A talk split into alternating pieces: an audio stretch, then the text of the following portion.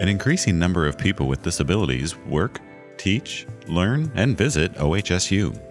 The Association of American Medical Colleges recently released a first of its kind report that looks at the experiences of medical students and physicians with disabilities. It reveals the common barriers to inclusion and some of the promising institutional practices that are helping to inform and enhance efforts to reduce barriers. It's Tuesday, March 20th, and this is OHSU Week. I'm Josh Anderson.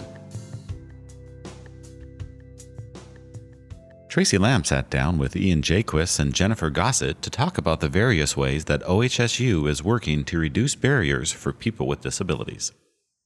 I'm here with Ian Jaquist, OHSU's Disability Awareness Trainer and Outreach Specialist. Hello. And Jennifer Gossett, Director of Student Access. Hello. Ian and Jennifer, thanks for joining me today. Why don't we start by having you explain your positions here at OHSU? Ian, let's start with you. As my title says, I'm the Disability Awareness Trainer and Community Outreach Specialist. I have uh, two main jobs.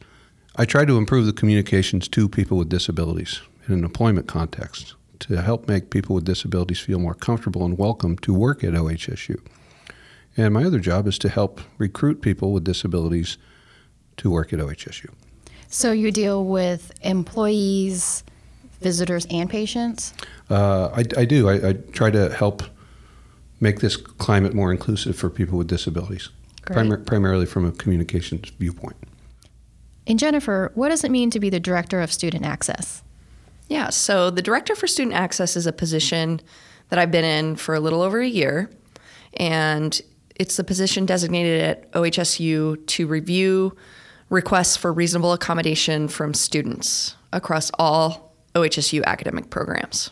Ian, how many requests for reasonable accommodations does the AAEO office receive? On average, between 150 and 175 a year. And how can people make a request? And is there a time frame for them to make such requests? So the process can can be quite lengthy or sometimes quite easy, quite short, uh, depending on the the request, depending on the disability. So so the first part is that a, a person has to have a disability. So the reasonable accommodation is tied to the Americans with Disability Act which the first President Bush enacted in 1991. So, so the idea is that if a, if a person uh, needs an accommodation to work here or to perform the essential functions of their job or to uh, access a service, a person requests a disability for uh, th- by uh, filling out a form that's available at the AAEO website, and the process goes from there. It can be it can be quite short or could be quite involved depending on the nature of the request and the nature of the disability. And I know you can't talk specifics, but can you tell me in general what some of those uh, reasonable accommodations requests might look like? Sure. Uh, so it could be, uh, and I'm going to use the word easy, but it's not always easy, but a, a, person may have a temporary disability and may need a temporary accommodation for parking so that they can park closer to their job site and to make the travel less. Sometimes the requests are for a standing desk frame or a, an ergonomic chair or an ergonomic keyboard for example. Sometimes people request noise canceling headphones. There are all types of all types of requests for accommodations, including possibly uh, differing uh, a different work schedule or more specific breaks, more uh, breaks related to more specific time periods. There are all types of all types of requests. So it's a pretty broad range. It is a very very broad range. And Jennifer, how many students report having a disability, and how has that number changed through the years? Right now, we're seeing about 100, around hovering around 100 students here at OHSU who have successfully completed the accommodation request process. But we know that statistically, there's probably more students with disabilities than just 100. And why is that? Are they not reporting it? Um, for a variety of reasons. Maybe they don't know uh, what accommodations might be available to them, or perhaps uh, they're nervous about entering in a process where they disclose a disability, or they don't need accommodations. So they may have a condition that would constitute a disability, but feel that they don't require any uh, academic accommodations. And how has that number changed through the years? We've seen a steady increase over the years across the board across academic institutions in the United States. Since about 2010, institutions have seen an increase in the population of students with disabilities at their schools. And take us through the process when a student requests a reasonable accommodation. What does that look like? So, usually it begins either through a referral from the academic program or uh, the Student Health Center at OHSU, commonly referred to as JBT. They reach out to me. Uh, typically, we either have a conversation over email, phone, or in person, just discussing what the process looks like, discussing the confidentiality, and those types of things. And if it's something that is a little bit more complex or nuanced, then sometimes I involve the program accommodation liaison, which is a designee in the academic program to work with me. So we talk about any potential modifications that might be more extensive. And tell me a little bit more about the program accommodation liaison. So they're great and wonderful people, very capable individuals, and really positions within each of the academic programs that are people that kind of provide student support. And so they're the designee that help helps my office implement the accommodations because they're more familiar with the curriculum, the nature of the classes, the faculty, those types of things. Now, the new report by the Association of American Medical Colleges, among other things, recommends having ongoing professional development training for faculty and employees on how to communicate with and about people with disability. How is OHSU already providing training? Well, I, I, provide trainings to departments who request, or, or uh, sometimes on an individual basis, to help give uh, fellow employees a, a, better way to communicate with people with disabilities, depending on the nature of the disability. There's a, a tremendous amount of, I, I, think, even even fear or misunderstanding about communicating with people with disabilities. The, the phrase "people with disabilities first is related to the concept of people first culture uh, and people first communication. And OHSU in the state of Oregon are people first uh, institutions. So we want to see the person, not the disability. So we see people with disabilities. I even make a joke in my training about people who ride bikes. They're people too. So we want to see want to see the person first and get to know the person, not necessarily the disability. Uh, and, and, it turns out if you can if you can focus on getting to know the person, the idea that, uh, of disability will be less uh, impactful in your communication. And how can people sign up for the for the training? By contacting me, and then I can work with the schedule of the department or the schedule of the individual uh, to to make a to make a time work. I try to be as accommodating as possible, not just because of the disability related nature of my title. Mm-hmm. Are there any costs associated with the training? Uh, you generally have to sit through 45 to 90 minutes of my bad puns. And that, then that's uh, the price of admission, right? That is that is the price of admission. okay.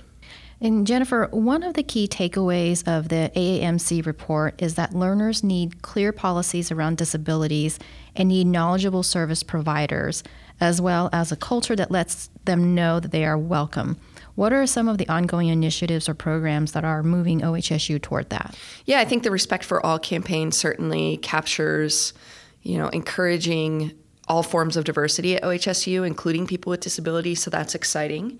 Some of the other things are just a really close connection between my office and my partners, including the program accommodation liaisons, uh, the Student Health Center, JBT, being included in new, all new student orientation programs. So I get to come to all new student orientations and present about services that are provided. In addition, there's a statement in each of the syllabi at OHSU encouraging students who need the support resources to come and talk to student access about accommodations. So I think those are some of the initiatives that have just been ongoing.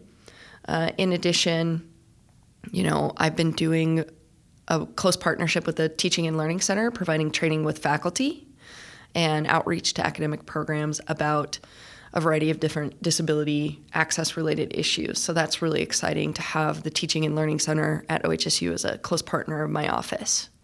Ian, OHSU is also taking a proactive approach through a group called the Physical Access Committee, or PAC.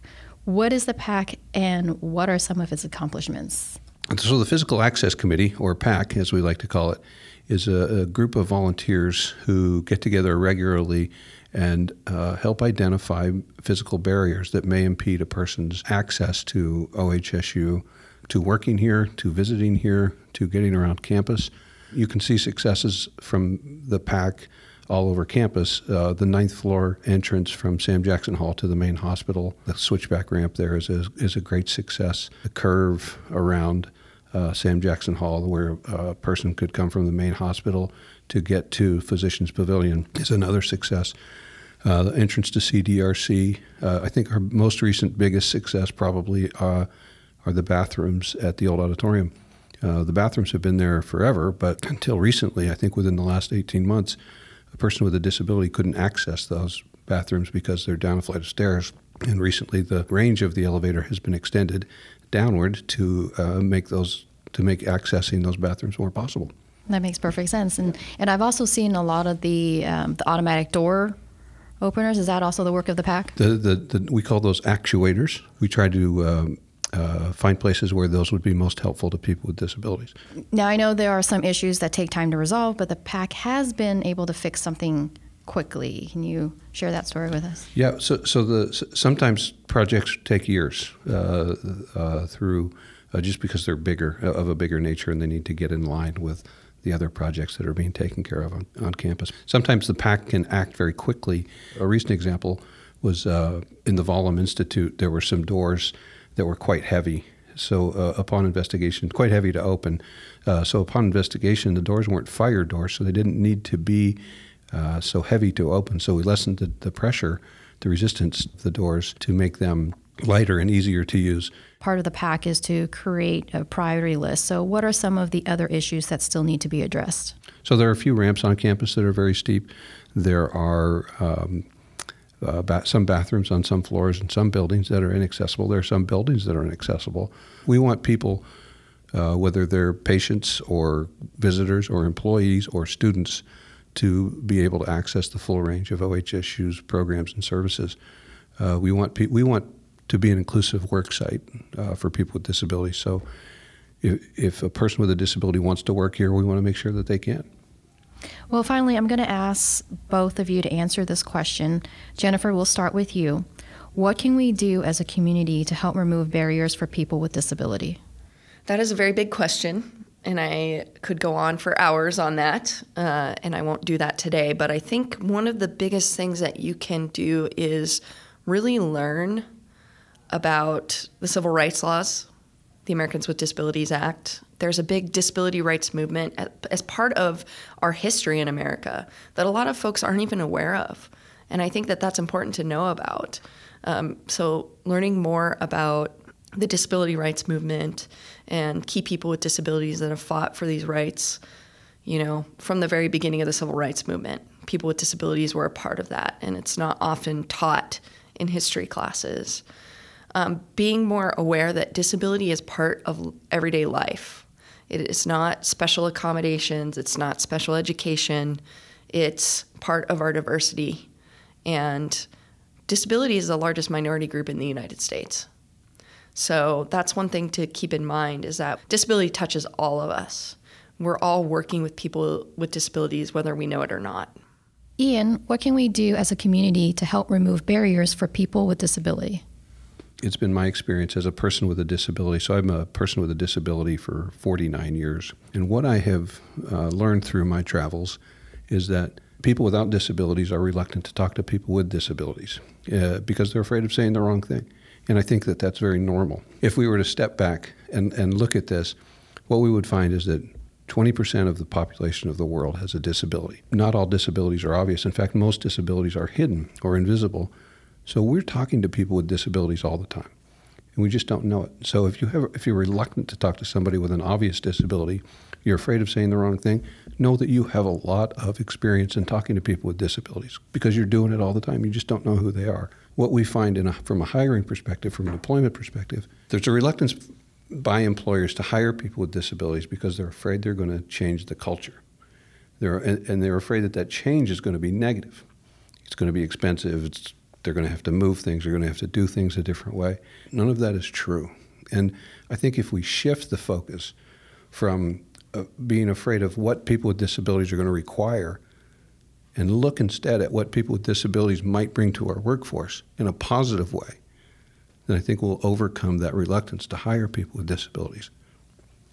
Thank you, Ian and Jennifer, for being here today to talk to us about the important work of providing access to all employees, students, and the public.